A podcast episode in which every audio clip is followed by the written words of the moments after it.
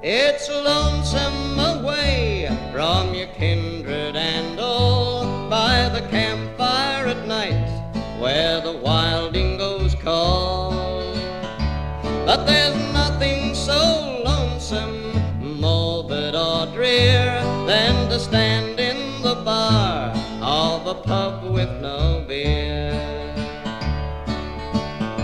Now the publican's anxious for the quota to come, and there's a faraway look on the face of the bum. The maid's gone all cranky and the cook's acting queer. Oh, what a terrible place is a pub with no beer.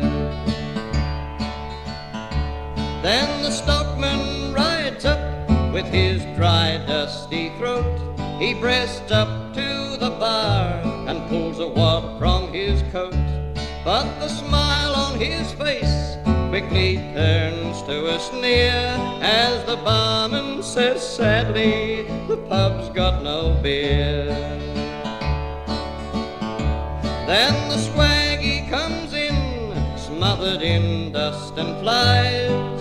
He throws down his roll and rubs the sweat from his eyes. But when he is told, he says, "What's this I hear? I've trudged fifty flaming miles to a pub with no beer." There's a dog on the veranda, for his master he waits.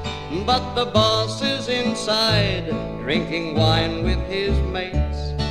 He hurries for cover and he cringes in fear. It's no place for a dog round a pub with no beer.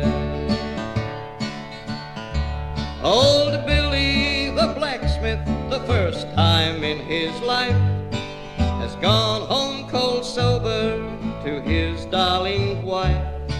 He walks in the kitchen, she says, "You're early, my dear." But then he breaks down and he tells her, the pub's got no beer. So it's lonesome away from your kindred and all, by the campfire at night where the wild dingoes call. But there's nothing so lonesome, morbid or drear, than to stand in the bar of a pub with no beer.